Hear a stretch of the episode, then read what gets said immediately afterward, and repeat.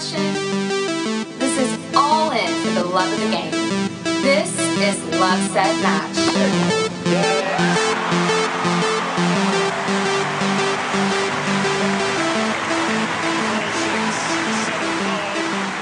I mean, Andre Agassi had this quote, you don't have to be better than everyone else in the draw when you go out on the court. Like, you have to be better than someone that's across the net.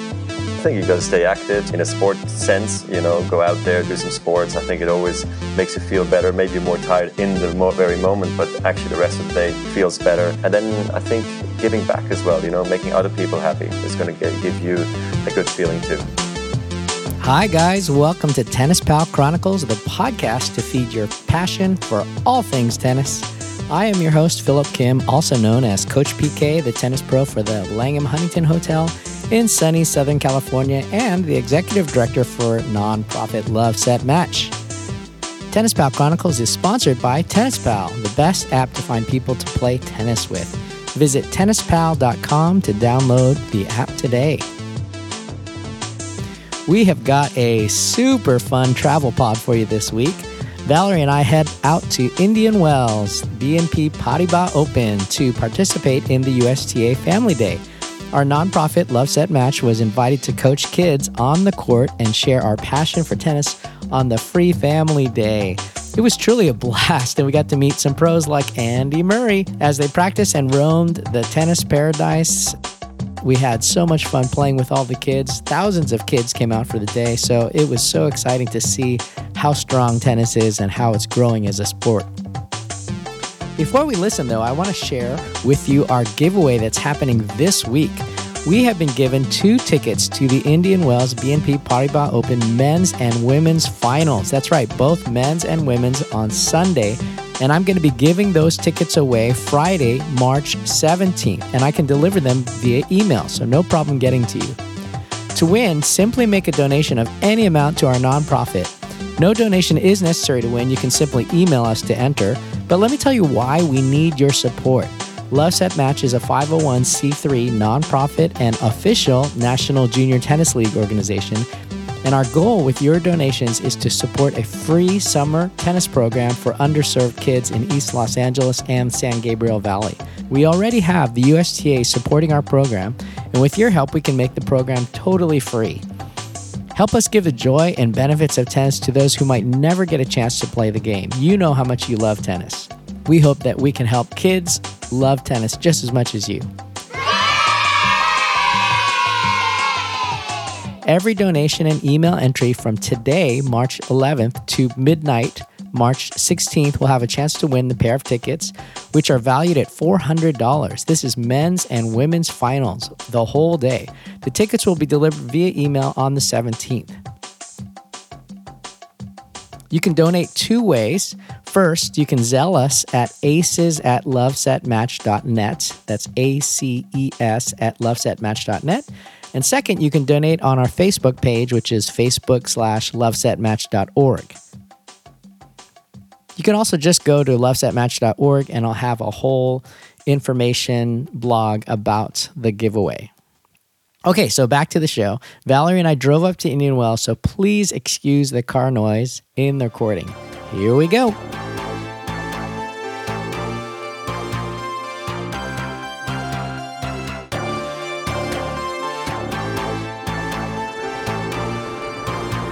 Hi, guys. We are super excited to be on the road right now. We're just leaving Southern California and heading towards, well, we're still in Southern California. we're just leaving LA and heading towards Indian Wells. And with me is my awesome co host, Valerie Garcia. Hi, Valerie. Hey, Philip. How's it going?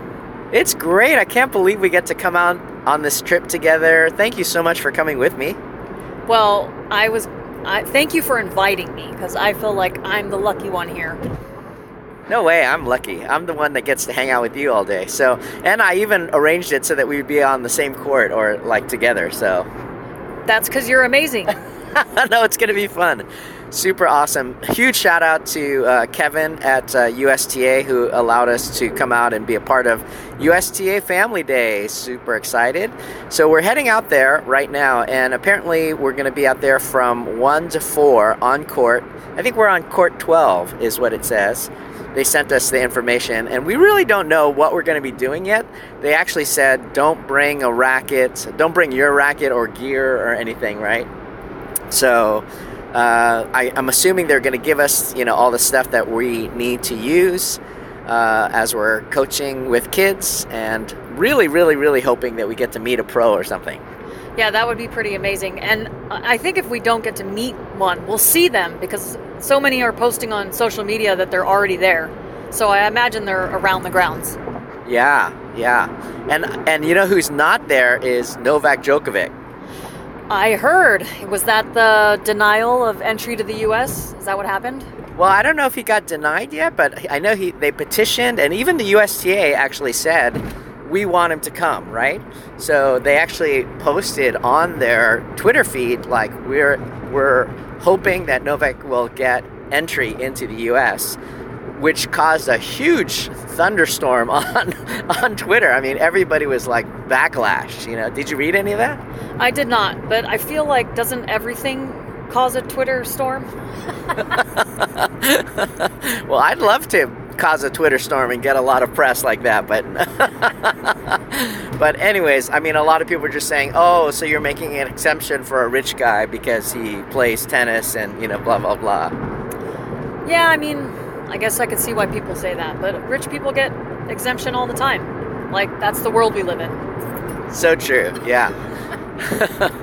and kind of shocking that Novak lost in the semifinals. Did you watch that? I did watch that match. Uh, Medvedev played great. Some there was some really good shots, but I, Djokovic didn't really look like very confident. He looked a little, I don't know, and it's probably what Medvedev was doing. So it was a great match. Did you see it? I watched the highlights, and a couple things that I noticed in watching the match was one, Djokovic was slicing on his backhand a lot. I don't know if you noticed that he like seemed like every other shot was a slice backhand.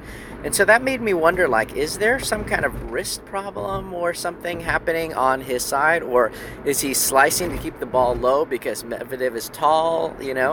Um, and then he also did a lot of drop shots, right? And by the end, uh, Medvedev was getting all of the drop shots. But in the beginning, it was somewhat effective. So I wonder if that was just his plan. Yeah, I I did not really catch on to that because I'm so bad at. I don't really analyze. I'm just like such a fan. I just oh look ball getting hit. oh look at the guy's really fast. Uh, but I I would think that it was probably like tactical. Um, just I just feel like everything he does is so tactical or planned and well thought out. But I just feel like Medvedev had all the answers. He's he's also playing great this year. You know, two titles I think in a row. And if he wins this one, it'd be three. Yes, yes. Are they? They're like playing right now as we speak. I think. Oh wow! Okay, that's great. Yeah, and I feel like uh, Djokovic struggles against two kinds of players. Uh, one is Stan Wawrinka, where he can just hit through, right? So if you have like the firepower and you can hit through Djokovic, which is almost impossible to do, very very few people can do it, and that's not Medvedev. But the other player that is tough for Djokovic, I think, is actually another Djokovic on the other side. Someone who just gets the ball back, back, back, back. And then Djokovic then has to become the aggressor. And he has to be a little bit more um, uh, risky in trying to win the point, or especially if he wants to shorten the point. And so that's why you're seeing the drop shots, is seeing him go for more shots and then more errors, right? So it's more like a Federer game where you have to really go for it. And of course, there's more errors, but if you have more winners, then you win, right? So that's the idea. But it seems like in this game, he, you know, Medvedev was the better defender. Yeah, and I think um, usually anyone who plays the same style as Djokovic, it's one of those like everything that they do good, he just does a little bit better. Yeah. With Medvedev, I think he's really close in everything, but he has a great serve. So I think that's like where he has an edge on all the other players that play a similar style to Djokovic. They they might defend really well, but their serve is very attackable. That's so true. That's a great point. Yeah. And Djokovic has a good serve, but it's just not a great serve. What happened? I'm just wondering where I'm going. Oh. These signs are like really not. Where's the signs? This is 60, 60 East? Yeah. I don't see any signs. I didn't see any signs anywhere. Okay. I think I think we're I think we're good, people. Part of the journey, part of the adventure. I've done this drive a thousand times. You would think like I would just know without a sign, but apparently I don't. Well, let's talk about that. You said a thousand times because you've been to Indian Wells so many times. Tell us a little bit about your journey and how you started. Well, I mean, I I have gone. I remember the first year I went was probably like 2000, um, and I remember I, I only got like a day pass or something. Um, I really hadn't been to that many tournaments in person. Only like one in San Diego a year prior, and I remember just seeing. I saw Sharapova and Hingis, and I'm pretty sure Sharapova kicked her butt.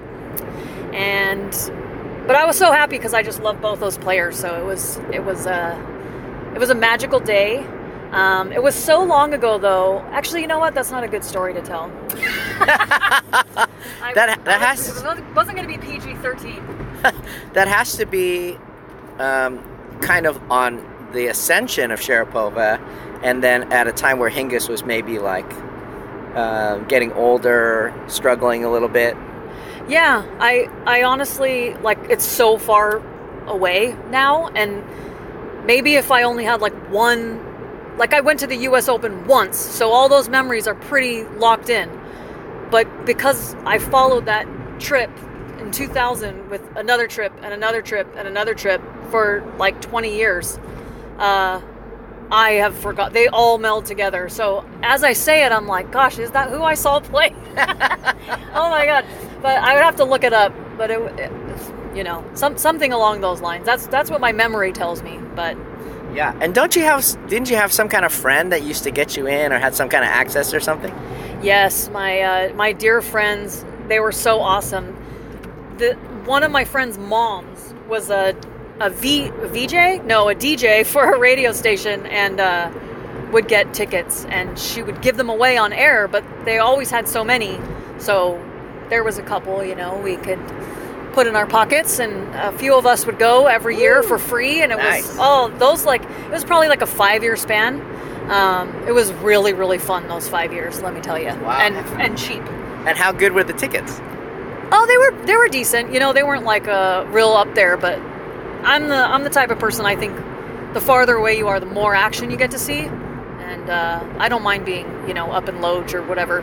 But the other cool thing is that this friend lived about a half a mile from Indian Wells, so we didn't have to pay for parking either. We would just walk from her house over there. It's like a 15 minute walk.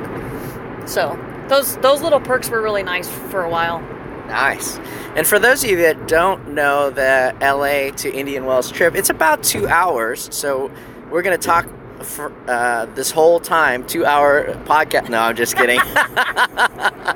but yeah, it's about a two hour trip and it doesn't feel that long. Um, and right now, like there's almost no traffic. The sun is actually kind of breaking right now. It started as a very cold morning and I'm always frightfully cold. I, I told Valerie I'm actually wearing like thermals under my sweats. Uh, and w- when we get there, they're going to give us like a t-shirt. I'm just going to put the t-shirt like over like three layers of other shirts because I'm always cold. Uh, but yeah, looking forward to it. I guess they're going to give us a different hat to wear. They said, so I won't be able to wear my Federer hat and represent RF, which I guess is nice. I'm gonna represent RF for us because I wore my shorts, so it's on my leg. We gotta get you a matching tattoo, Philip. That's right. For you guys that don't know, Valerie has an RF tattoo on her leg, which is just the sexiest thing you've ever seen. Uh, super amazing. Um, but yeah, we're really excited to be at Indian Wells Family Day, and we're going to bring you lots of information when we get there. Hopefully, we'll actually meet a pro or talk to a pro and get, get them to give us a little shout out on the podcast if at all possible, and also tell you about how Indian Wells looks and stuff right now. Any other thoughts? well, I mean, I imagine. First of all, we're gonna have so much fun. So much fun. I, I was talking to my girlfriend last night, and I said something like, "I have to wake up so early." I sounded like I was complaining, but she, she so she said something along the lines like, "I don't know, it'll be okay, don't worry." And I'm like, "No, no, no, it's going to be so much fun. Like, you don't understand. I love volunteering. I'm volunteering with tennis and I'm volunteering with the best person on earth, PK. Like, it's going to be a fantastic day. I know that for sure. And so I'm I'm just super excited because we're going to have so much fun. And you know what? There's a reason Indian Wells for those who do not know. It's called Tennis Paradise and uh, it really is. Why why why is it Tennis Paradise, Valerie? I think it's tennis paradise because of the beauty of the grounds. Um, the weather is really beautiful, and I, I think there's something about the palm trees with the backdrop of the mountains is is just gorgeous. Yeah, and they've had so much, an, uh, so such an injection of cash coming in from Larry Ellison and company that they have really taken it to like the slam level as far as the experience, the stadiums, the restaurants, uh, the grounds. From what I hear, I haven't been to a whole lot of tournaments, but from what I hear, this is one of the best experiences out there. Yes, and it's it's a player favorite. You know, it gets it gets a voted player favorite tournament. I think like many years, you know, standing. So I think I think it's a good one. It, it is also really great for the fans. It's so much so that it's like exploded the past decade, let's say, that I'm I'm also excited to like go on a day where even though we're not going to see like the pros play, but at least it's still going to be like a little bit less of a crowd um, because it's going to be like nostalgic for me of the days you know like 20 years ago when I mean they weren't selling out stadiums. You know, there was hardly anybody there, and it was so great. You had such access to the players. Like I remember watching Roger Federer with like 25 other people and there's no barriers between us. I was sitting on the court watching him play, and uh, that type of thing just you know can't happen there anymore because it's blown up so much. But it's still it's still really really amazing. Like it's the reason it's blown up is because it is such an amazing tournament, and they do such a good job running it. So if you haven't gone, you should go. Yeah, and shout out to Tommy Haas, who I guess is running the tournament now, right? Uh, Mr. Mr. LA tennis guy. So Tell us uh, uh, any more really astounding Indian Wells memories that you have. I mean, so many, I'm sure, but there are so many, so many. I don't. It's like ridiculous. Um, I mean, obviously, like my uh, my glory days of feeling like it was like my backyard tournament, and nobody really. It was like a hidden gem. Nobody really knew about it. You were like an insider back then. Oh, it was great. I mean, there it was really great, but now it's great in the other way where you get to just see how popular tennis is. That's really what you want deep down is to share it and to share the love with a group like thousands of other people who are just as excited about this amazing sport as you are. Um, and, and almost every year I go, we, we sit in the stands and we just end up talking really in depth to people you don't even know because they are the same tribe. They love tennis and they, they've flown in from Kansas. They've been following tennis all their life. They love, you know, such and such a player. And it just, you have this immediate bond, don't you think? Totally. Um, now that you mention it, you just reminded me of one of my cool, really cool memories. Is I met someone in New York at the U.S. Open. I we made friends with a couple of people we sat around because we had the same tickets for like five days in a row, and so did they. So we spent, you know, five days sitting next to these people, really getting to know them. And one of them who lived in, um, gosh, I don't, I honestly don't remember. I think it was Michigan. Um, she flew out, and uh, we we stayed at my aunt's place, um, and we went to Indian Wells for the weekend, and it was really cool because she didn't really know, like, oh, Indian Wells is a great tournament um, until I was like, no, no, you have to go. You don't understand. And so it's it's really cool, like how it connects people. Yeah, well, for me, uh, the highlight has to be meeting Roger Federer. I mean, of course, that's like, and and thank thank I'm so thankful for Indian Wells because really at that was really my only chance. Like, I haven't been to the U.S. Open. I haven't been to other uh, tournaments. Basel, I guess, would be a good chance to see him. But uh, yeah, I've actually had a chance to see him uh, play and then actually like face to face connect with him three times at Indian Wells. And so it's just the lifelong dream, uh, just fanboying, you know actually getting to talk to him and having him respond to me just insane you know ah, so jealous. it just so br- cool. brings tears to my eyes. So yeah, just wow, just amazing. So yeah, we do love Indian Wells. It's so close to our heart, and we're so grateful that in Los Angeles, because a lot of people say Los Angeles is a really hard place to have a tennis tournament. I think it's competing against so many other sports, and we haven't had a major tennis tournament for a very long time.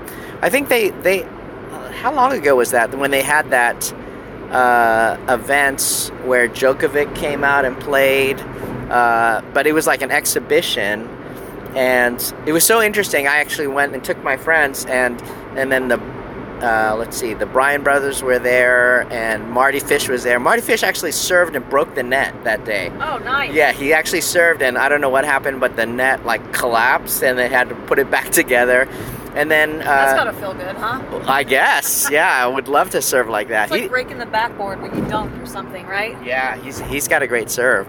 Um, and then also the Serbian, the Los Angeles Serbian crowd came out, and with Djokovic, they did like a Serbian dance and a Serbi- Serbian presentation to him. So that was you know, like a very unique experience as well. Uh, Pete Sampras came out and played. I think it was actually Pete Sampras and Novak Djokovic against the Bryan brothers in a little exhibition thing, which was kind of fun. Uh, Mardy Fish was there. Andy Roddick was there. I think it was called the LA Tennis Open or something like that. But it was just a one-off. It didn't. It didn't continue. I think there used to be a ten, an LA Open, um, and it was wasn't like Roddick and Blake and Fish were generally the only names that showed up. Uh, so I think it was only like a 250 or something. But I feel like that ended a long time ago. Like it's so far away in my memory. Yeah. The only thing that I can remember is there used to be something called the Farmers at UCLA, or it was sponsored by Farmers, obviously. And then, uh, and I, I went there, and it was at UCLA, and I, I can't even remember who played, but it wasn't like big name players. Uh, I mean, no disrespect to the to all the players that are all awesome, but uh, it wasn't like the top three kind of players. And uh, yeah, but it was still great tennis, of course, and I had a great time. And um, but yeah, that that went away. And I heard that that tournament actually got sold to Chile or something like that. You know, so we lost that tournament here in Los Angeles and haven't had one ever since. So it's been a very long time. And I guess now that Indian Wells is such an established tournament, probably nobody's going to do it in downtown LA. It's just too much competition, right? Yeah. I mean, I, feel like it would be pretty hard. Yeah. But uh, eventually the Olympics are coming to LA. And we might have tennis, Olympic tennis. When is that? I, I'm not sure, but uh, I wonder if the Olympic tennis will be at like Indian Wells or something. Oh, we gotta we gotta be there, Philip. All right, that's bucket list stuff right there. If that happens, nothing's stopping me. right. That I mean, if it's in LA, you know, other than the fact that it would be like crazy crowds and traffic and oh, All the things that I really, really don't like, but for Olympic tennis, it would be so worth it. Yeah, yeah. They always say that Olympic tennis is me- so much more meaningful to the players, you know, to play for your country, and the feel and the vibe and stuff. And yeah, that'd be really cool to see. Uh, Rafa has a gold, right? He sure does. Singles gold. Yeah. uh, and he's the only one of the top three. Djokovic has a bronze. Roger has a silver, I think. He has gold in doubles, but doesn't he have a silver? So I would thought he had a- how everyone I thought he had a bronze too or something. I don't remember him getting to a final. Or did he get to the final and is that when he lost to? 35 years I'm ago. trying Uh, to, I can't remember that guy's name. I just remember I, I was really mad at him, whoever he is. Westball, Pushed him out of my brain. Raul later. But So mostly bad. In the beginning, uh, Rich Ball. Rich Westball. Well, we're going Uh, to take a break right Govan. now, but we're having such a great time uh, enjoying your company. Thanks for joining us on this trip to uh, USTA Family Day. One of the main reasons we're going is because our nonprofit Love Set Match got invited to come, and, and that's why we're going too as volunteers because we really want to see the sport of tennis grow, continue to grow. It's already growing, it has exploded since 2020, as I mentioned in my last podcast. Hope you guys wa- listen to uh, tennis versus pickleball. Hope uh, it was an interesting listen for you. But just to sh- just to keep uh, making the point that tennis is really growing and it's an awesome sport to get involved in. We'll be back soon.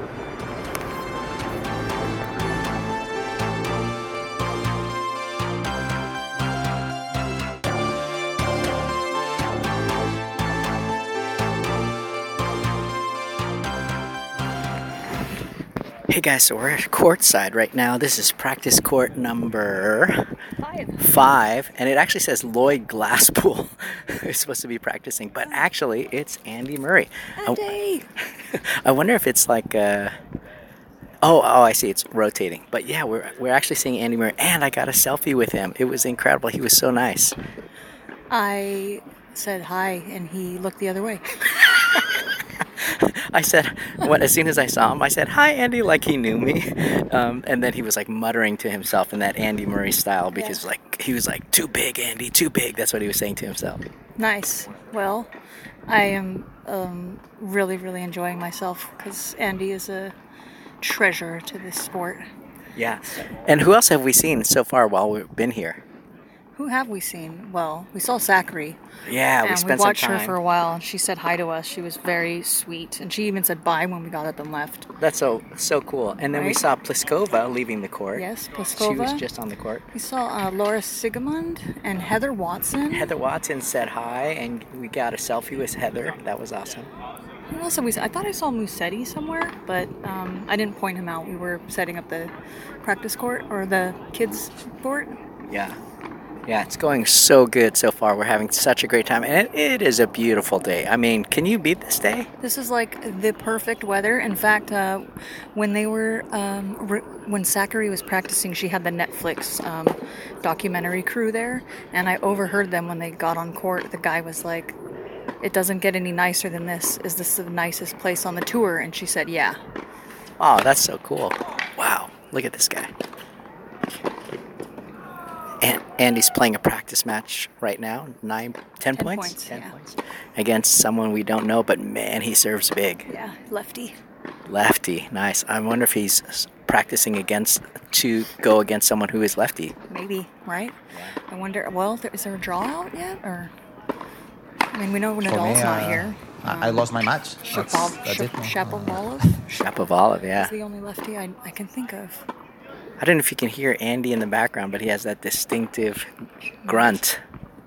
Oh, I thought you meant his muttering because he's muttering too. Yeah, let's listen. Let's let them listen to the match.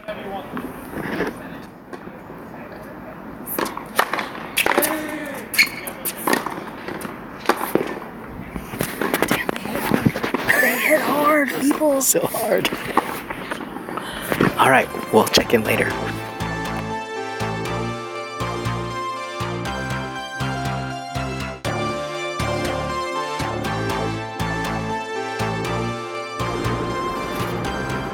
All right, this is our last entry here at Indian Wells. We are just leaving the town right now. And uh, what a wonderful day. We've hopped in our car. We're heading back to LA. Valerie, how are you feeling? Well, I'm ready for a nap, Philip. How about you? I'm exhausted. yes, we. I mean, we just spent all day in the sun. The weather was beautiful, people, and it was such a lovely day. It really was. What was your favorite part, Philip? Gosh, my favorite part has to be c- catching a selfie with Andy Murray. That was incredible. Like he, you saw him, he was walking by, and then I was jet, I jetted to him and I said, "Let's go!" And I took I saw off. you book up. I know. it. I took off and I said, Andy, Andy. And he turned around and I said, Hi, I'm volunteering today. Can I get a selfie? And he said, Okay, I'm on my way to practice, so let's do it quick.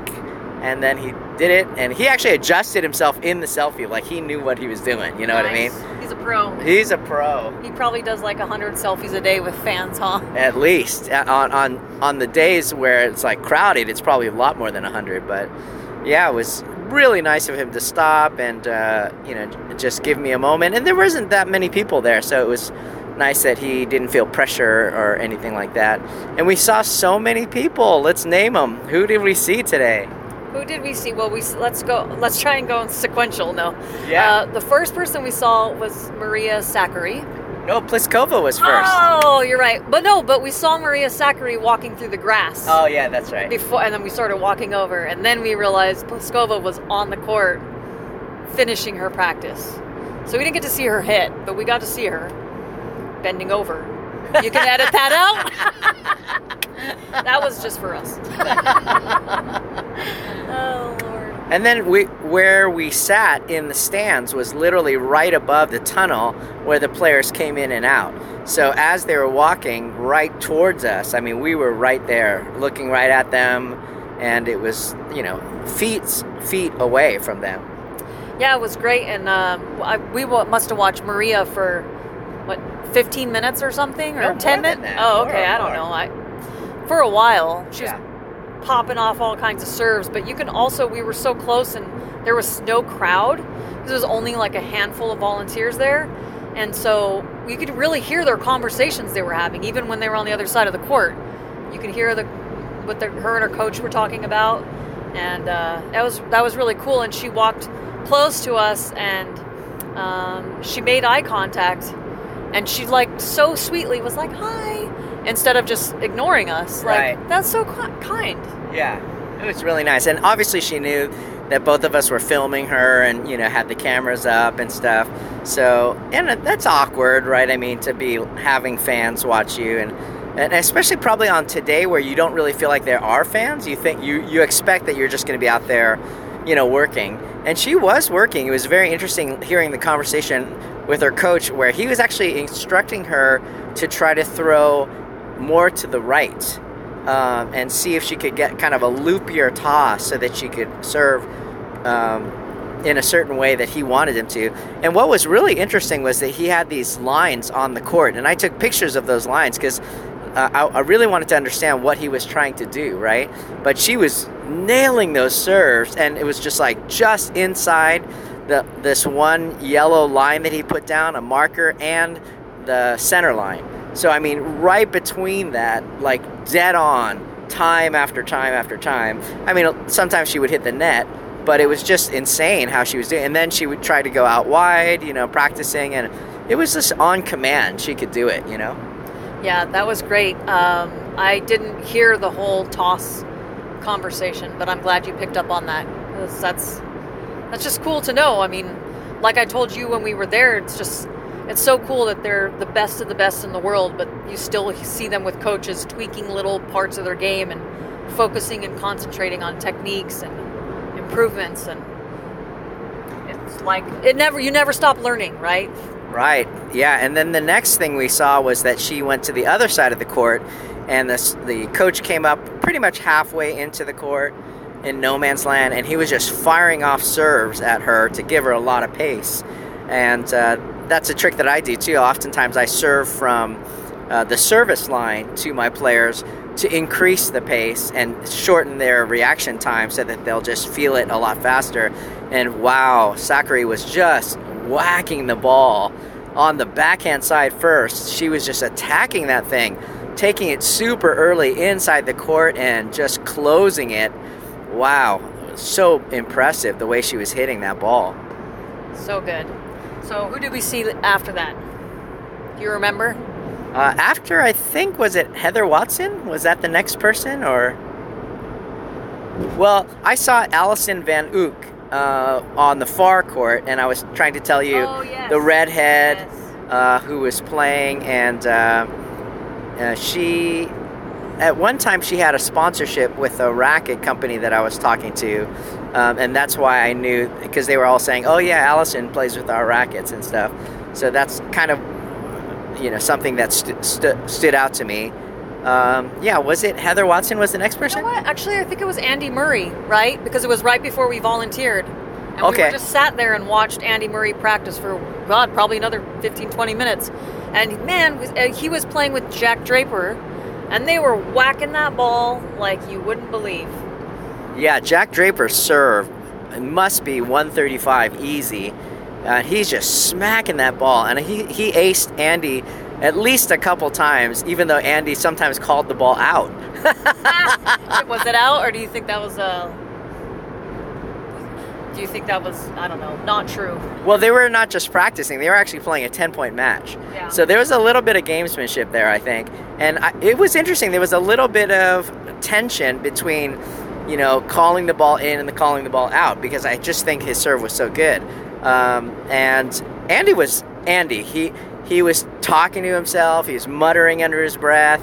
He was saying stuff like, you know, uh, come on, too big, too big, keep it in, you know, like that kind of stuff. And it was so interesting to hear him say that. And then he walked to the other side of the court and he was receiving and returning and stuff. And he was actually whacking his racket against the canvas of the backside of the court.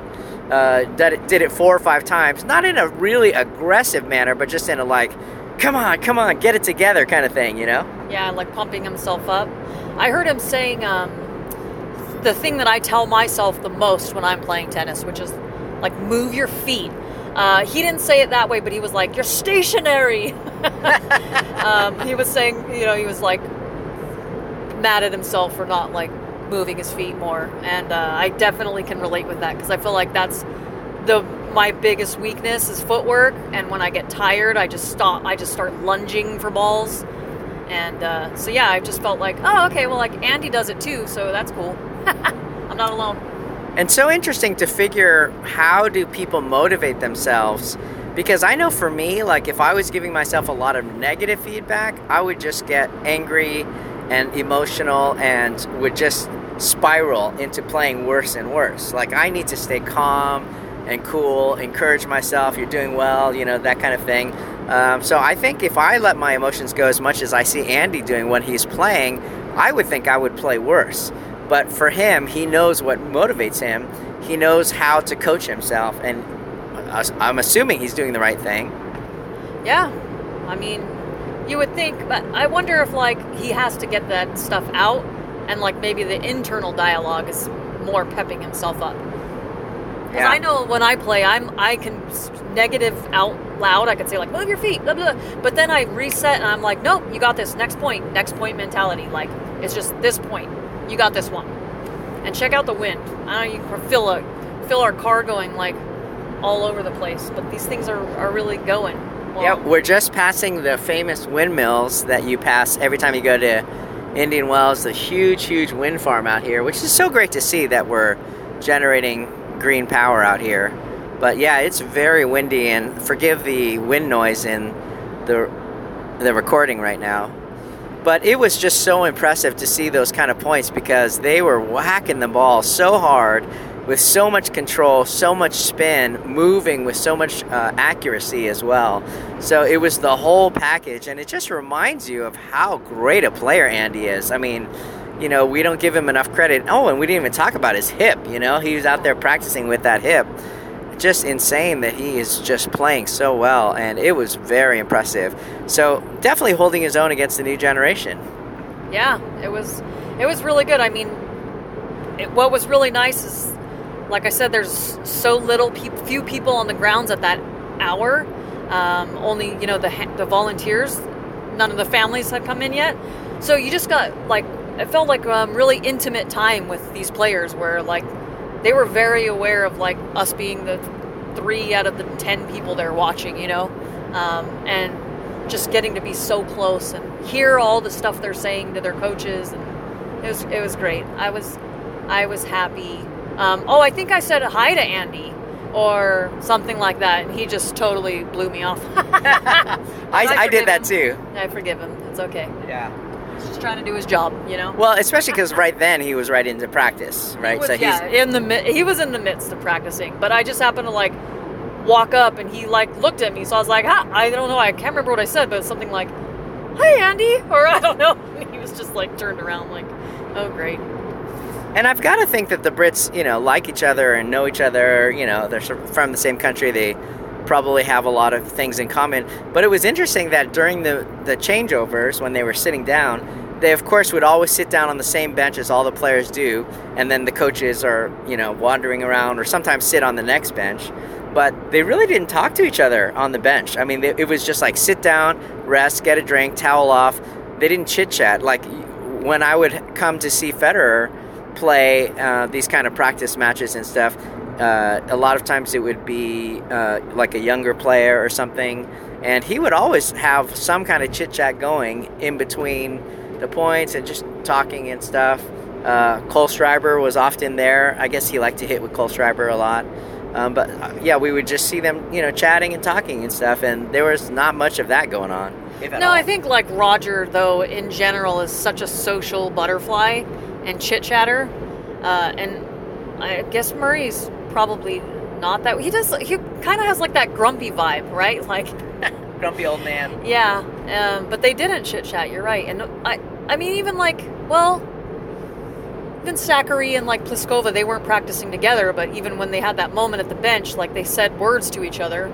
Um, and most of the players, yeah, when they practice together, I think you're used to seeing them talk a little bit. Maybe they were real focused, you know, on uh, not giving the other one anything, like taking it real serious.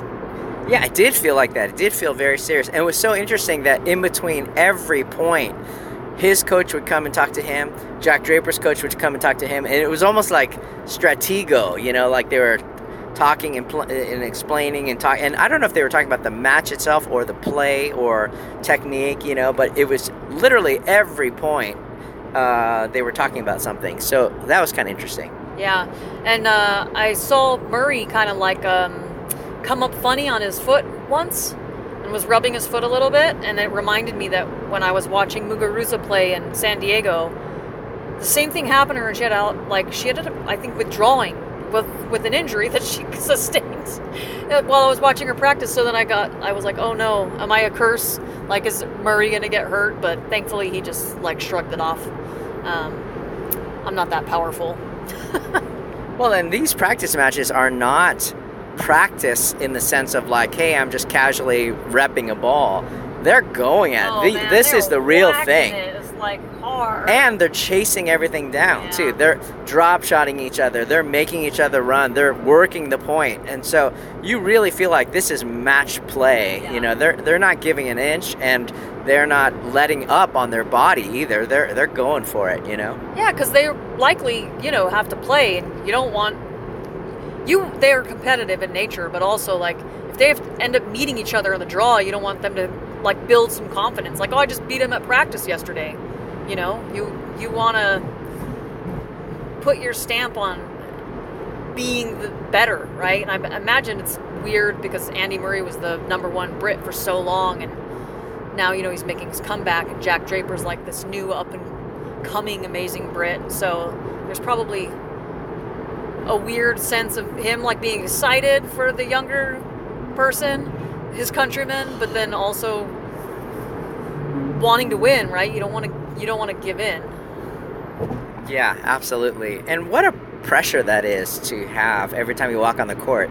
It's not a, like us recreational players where we're just there to have a good time. You know what I mean? Every time they're out there, they got something to prove and they need to like establish their place in the pecking order. 100%. Although I am thinking, like, I wonder if sometimes you feel that pressure as a coach. If you play with people, like, if you feel a pressure, like, since you're a coach, you have to have, like, a certain amount of skill or ability, or, like, you have to, like, kick everyone's butt. I mean, usually when I'm teaching, uh, I'm not hitting hard at all. I'm feeding. I'm trying to give the mo- the most accessible ball to my students. So, no pressure there. But there are a lot of people who say, "Hey, I'll play you." You know, people even have played me for money, or you know, challenged me, or you know, at the Langham, definitely the goal is like, can you beat the hotel coach? You know what I mean? So yeah, there there are those kinds of people. I enjoy that, but I'm definitely not match worthy right now. I need to up my game. I'm actually talking to a couple of people about trying to put together a higher level hitting group on a Wednesday night. Um, something around you know UTR 10, 4, 5. Um, just I want to play with like 5 people as much as I can just to show myself I need to step up the game and you know. And also I feel like for them it's really hard to find people who are at your level and um, and not just have to play like a 3-0 person all the time but because I think people at that level have worked really hard to get there and then they want to continue but it's really hard to find people who can just hit at that level and and keep them sharp you know? So I don't know something I'm putting together. I actually launched it on meetup.com already but uh, only had one response so far. Are you doing it in Monterey Park? yeah I'll do it in Monterey Park yeah. That sounds good. Uh, when I get to 4.5, I'll call you up. please do. And, and not to be I, it's it's not an ego thing at all. I know for a lot of people it is but we also are i'm trying to be very picky almost vip like invitation only because that's the whole point is I'm trying to play with people who are a lot better than me and that will really challenge me and I, I know that they want the same thing. So, you know, we're going to try to keep it a high level and uh, hope people don't think we're like conceited or something, you know. Yeah, I mean, I don't think there's that. Like you, There it's is, it's very. I mean, well, there is some of that, but most people, I think, would understand that if you want to get better, you have to play people who are better than you, and so I don't think there's any shame in the game of trying to find people who will help bring your level up. Yeah. The problem is that a lot of people are delusional about their level. and so they're they're literally 3-5 players, but they think they literally call themselves 4 or 5. And they just think that they're that. And I like I had this one guy who came out he ended up being a student, but he he came up to me and he said, you know, "Hey, yeah, let's play a match. You know, I want to play you. You're the you're a coach, and so let's see what you got." He ended up being like honestly like not even a 3-0 player, but he called himself a 4-0. So I just think one people don't know what the ranking the 4-0 means. He was using was the was the the new the ten point. What's the new one? UTR? They're UTR instead of uh, NTRP or whatever. Yeah, and now it's going to be world tennis number too. So everything's going to change. College has just accepted that they're going to WTN. So we'll do a whole episode on that as well, talking about what that means for rankings and stuff. oh my gosh! Let me say, like, tennis is the best sport. I love it, but it's so hilarious how there's nothing like universal about the sport. Other than actually, not even the scoring. Like you get to certain tournaments and the scoring changes. Uh, that we can't just agree on like one way to rank people. Yeah, too many cooks in the pot. That's Yeah. the problem. Uh, no, I wish they were in the pot. Too many cooks in the in the kitchen. I should have said. but let's see who after we saw Andy Murray and Jack Draper just blow our minds because they were insanely good on the court. Uh, we oh, walked. Sorana Cirstea was on on the other side, like in the background. Yeah, and she looked really good. She was taking everything so early, forehand, backhand. She was just hitting with her coach. He was feeding her, but wow, she was really attacking the ball, taking it super early. I think that was the goal of the practice, it looked like to me. Yeah, she was hitting really hard. So that was cool. And then it was time for uh, Family Day start. So we headed off to our court, and we were on court 12. And as we were ready to load into the court, who would uh, we who would we run into on the court? Who was actually practicing on court 12? And we were trying to get onto the court. It was Heather Watson. and she was so gracious. She took pictures and talked to um, the girl, uh, Nala, was that her name? I think so. Uh, that was spent the whole family day with us because her parents were volunteering with us. And Heather Watson took pictures with everyone, and she was she was just such a nice person. Yeah, sweetheart. We do love those Brits, huh? Yes, I mean we saw a few of them today. so I think we saw more Brits than any other nationality of tennis player today. Yeah, and then on the other court, uh, we saw someone else hitting, and I was thinking that it was Sin- Siniakova, Siniakova, yeah, but I'm not sure if it was her or not. But it se- it looked like her. yes, that was when we were packing up, right? Oh, was it when we were packing up? Yeah, the girl she was like waiting for us to get out of her way so she could practice. Oh, Right? I, I was talking about the girl on the next court from where we were, and they were just finishing. Was it the one that walked by Laura Siegemund? Oh, Laura Siegemund, that's who. it. Okay. Yeah, yeah, yeah. I think Siniakova was the one that because I didn't recognize her. Right. You were the one that said, "Oh," and she was like waiting for us right. to get off the court so she could practice. So packing up packing up our tennis caution tape. Yeah. Yeah, so then we started our whole uh, event day and actually started us slow because I think we're kind of at the bottom of the court practices. We were like almost as far away from everything and the entrance and all the action as you can possibly. There was like only one or two more courts that were like farther than us. But it was really fun, and shout out to our team leader Rachel from USTA, who organized it all, and uh, she was really fun. And we had a lot of really fun co-workers that we were volunteering with. Uh, lots of kids came down, uh, not only to our court, but they there. I guess there were at least five or six courts that were full of kids. Yeah, there, there was uh and then it would come in waves too. But when it was getting going, I mean, it got pretty crazy.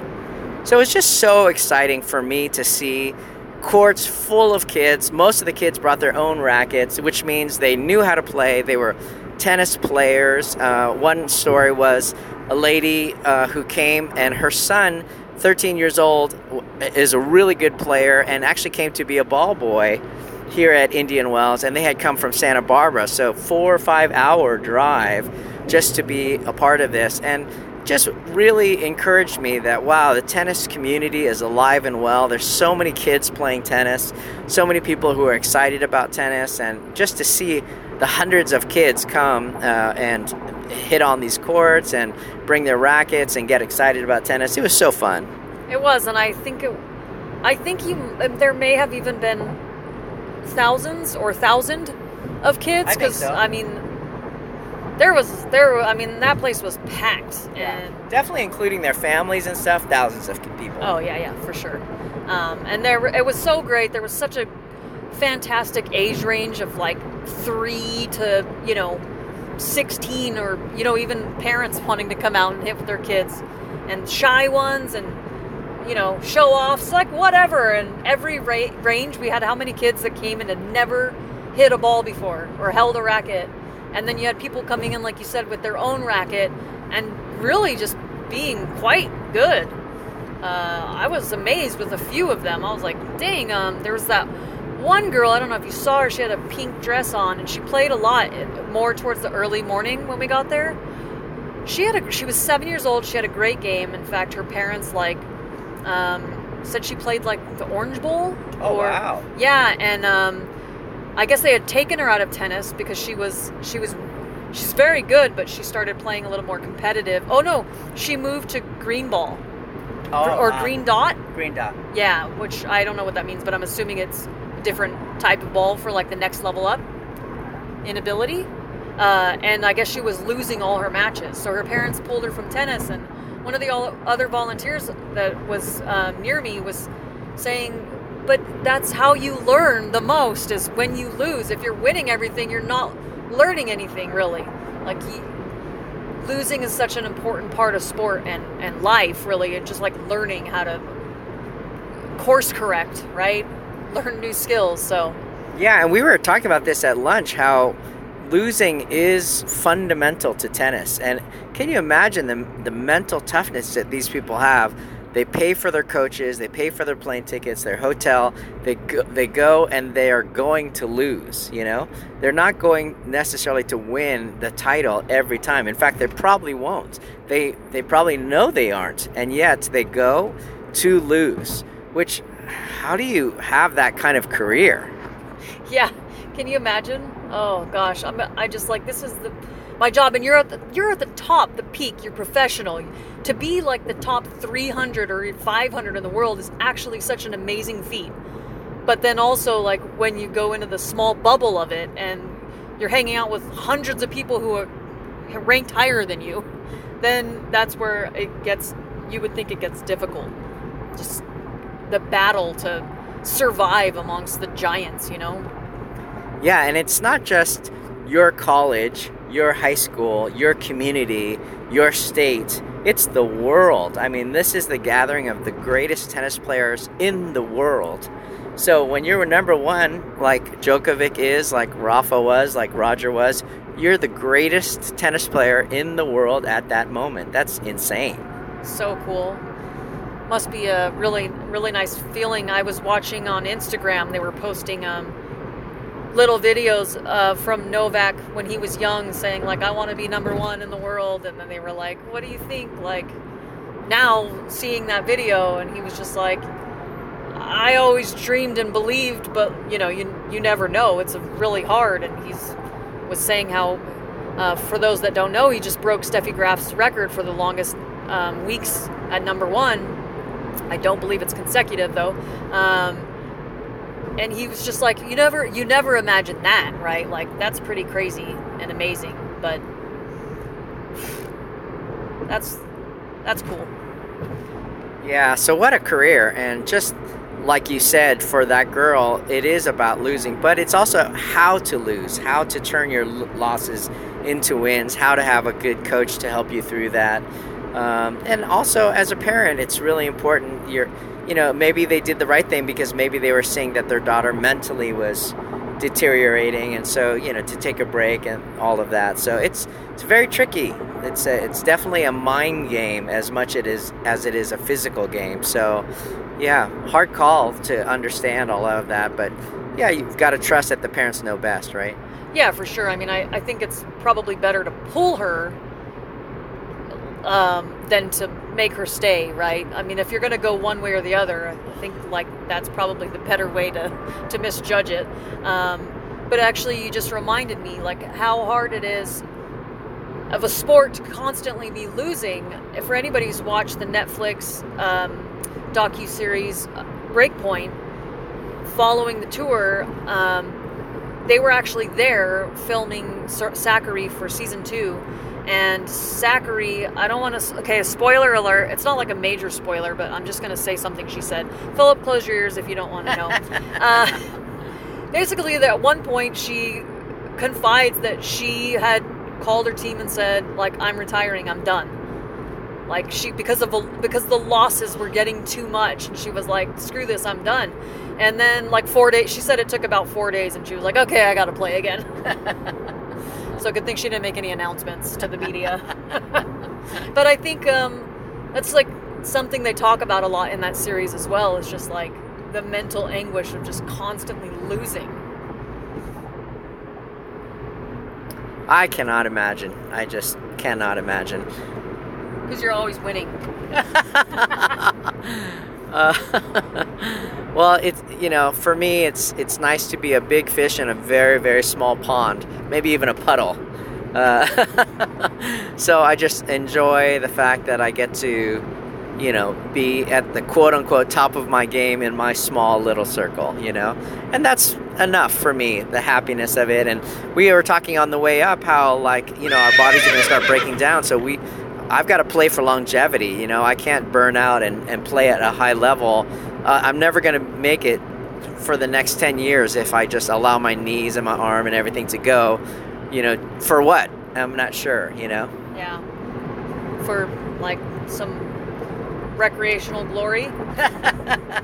and then to lose the possible passion and joy you have in your life. Yeah. So yeah, such a tough sport in that way, and yet so beautiful in so many ways. It's it's such a beautiful sport to be able to hit the ball clean, have control and mastery of the ball, and or lack thereof.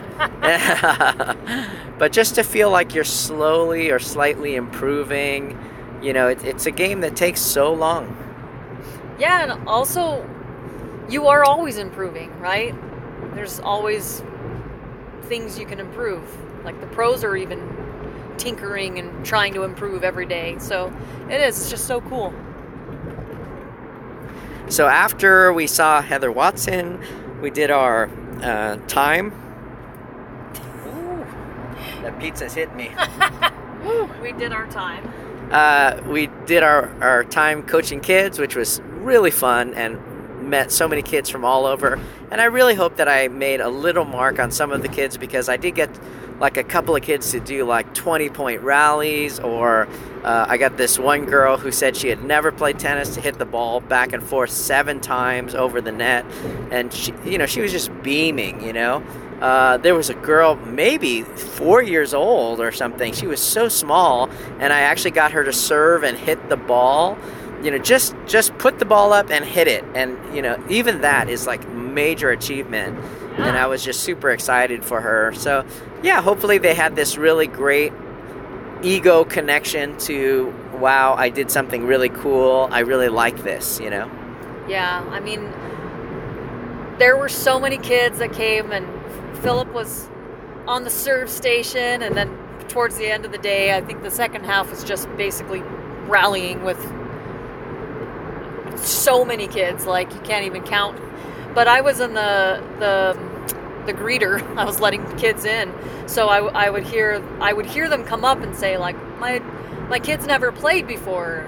Is that okay? And it was like, yeah, definitely come in. And so it was so cool to see kids who have never held a tennis racket like go in there. And for me, like a personal plus was knowing that they were going to get to like have uh, Philip and this other coach Jeffrey on court, and they were so good and patient, and they're you know just the best. These kids have no idea like the amazing um, opportunity they got to have their first experience be with such great people.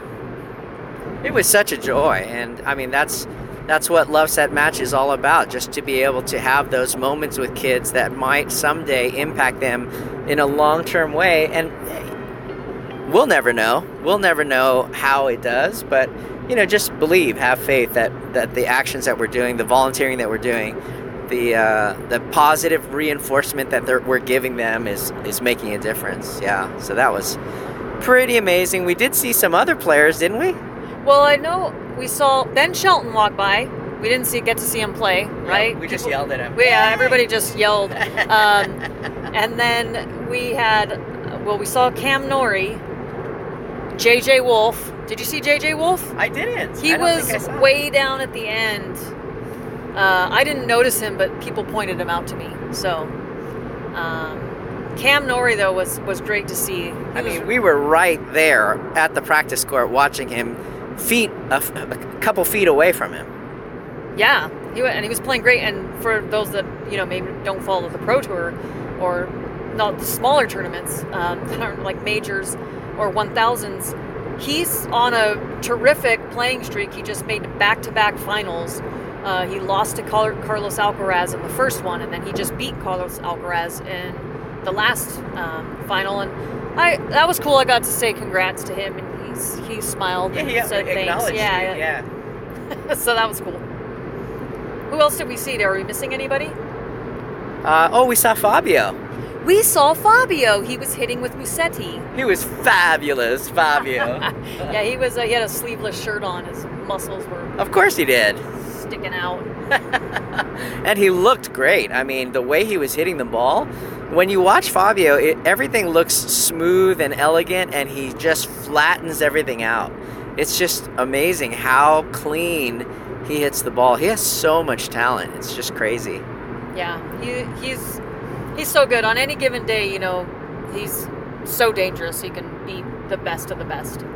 And we had a chat with a couple of the USTA people. One of them was on court with the pros. I guess the last court had the pros come out, and unfortunately, we weren't there uh, on that court. I guess it was kind of a meet and greet kind of deal. And I guess Dimitrov came out, so they got to meet and hang out with him Hit balls. and hit balls. Uh, I guess th- this uh, USTA guy was feeding him. Uh, they said that Bianca Andreescu came out. Yeah, Uh, I saw her. Oh, you did? I mean, from far away because I kept peeking at the court, and I was like, "Who's up there?" And I, I was like, "Oh, that's Bianca. I know her. I know her. Everything. Her silhouette, her movements, her little bun, like all of it. I, I knew exactly. Uh, they said uh, Sofia Kenin came out. yeah, I was pretty. I was sad I missed that. Yeah. Uh, even from afar, like it would have been cool to be like, "Hey." So hopefully, I'll see her when I go on Tuesday. It was interesting. He he had actually mentioned that he was kind of surprised at how quiet she was. She seemed very reserved. He said. Interesting. Yeah. Wasn't there? There was one last person, right? Can't remember who else he said. He did say somebody else. I feel like there was a last person, but it may not have been uh, a current player or a high ranked player or well known player. Maybe that's why we're not remembering. oh, I know. It was um it was a Asian player. Oh. I, I don't know the name though. oh. Uh. Uh. Was it He Yibing Wu? Yeah. That from China. Yeah. Oh wow. No wait. Was it? No, I don't think I don't think I don't know. Okay, We did see him walk by though, Yeah, because he was walking by, and you said, "Oh, that looks like him because of his hair. He has that spiky uh, colored hair, right?" Yeah. So that was kind of cool. Yeah. So yeah, that was pretty much a re- recap of our day. Uh, we ended it. We helped the USTA load all their equipment and stuff, and you know it was just great to be out there. What was kind of funny was that all of the USTA equipment now has minions on everything. Minion minion uh, placemats for markers on the court. Minion rackets. The rackets are actually branded minions. So I don't know if the theater company that owns the minions was it Disney? They paid for those rackets or Pixar? or is it Pixar? So just so interesting that everything was Minion, and I guess that's the whole idea is like let's get give the kids something that they like or something. So I don't know. It was kind of interesting. Yeah, it was it was super cool, and uh, oh my gosh, I totally forgot my thought. It was something about the USTA. Oh well, must not have been important. must have left a really lasting impression. And then we just uh, started heading back and had an incredible burger at uh, the Habit. Yay! We're not sponsored, although we would love a sponsorship. Uh, you know what? Free burgers for life. So nice there. Had a great service. Yeah. And the burger was amazing. The Impossible Burger, by the way. Little plug. So that was our day, guys. Thank you so much for enjoying this uh, podcast with us and feeling like you're coming along. We're, we're heading back to LA and it's the dark of nights right now, but uh, we'll be home soon. I hope you really enjoyed our time there. Uh, we do have pictures uh, from and some video that we recorded. It'll be on my Instagram is uh, Philip Kim PK uh, on Instagram, or you can go to the Love Set Match Instagram. You should see some of that as well. And Valerie, what's your Instagram? Do you want to share it? No, that's okay. it's uh, it's private, so nobody would, you know, get through anyway. gotcha, gotcha. So yeah, uh, check out some of that there. We'll I'll also try to post uh, some of it on our YouTube channel, uh, Love Set Match Tennis, if you want to check that out. And thank you so much, Tennis Pal, for being our sponsor. We did tell everyone we talked to about Tennis Pal and about our podcast, and that was fun. Yes, it was. Actually, there were people that were looking for coaches in the area, and I was just saying, hey, check out this app. Actually, I showed someone else, and they're like, oh, Tennis Pal, I know that. And I was like, yeah, cool. But yeah, so we, we definitely got the plugs out there. So that was great, and we do that just because we love Tennis Pal. They are one of the best Tennis Pal apps. Oh, one of the best tennis apps uh, that you can download and find people to play with and find coaching uh, virtually, and it's really a great group of people. So we highly recommend you go to tennispal.com and check that out. Thanks, guys, so much. Uh, our voices are gone. We're ready. We're ready to fall over, but uh, we had such a great day. Thanks for sharing it with us. yes, and Philip, may all your serves The aces.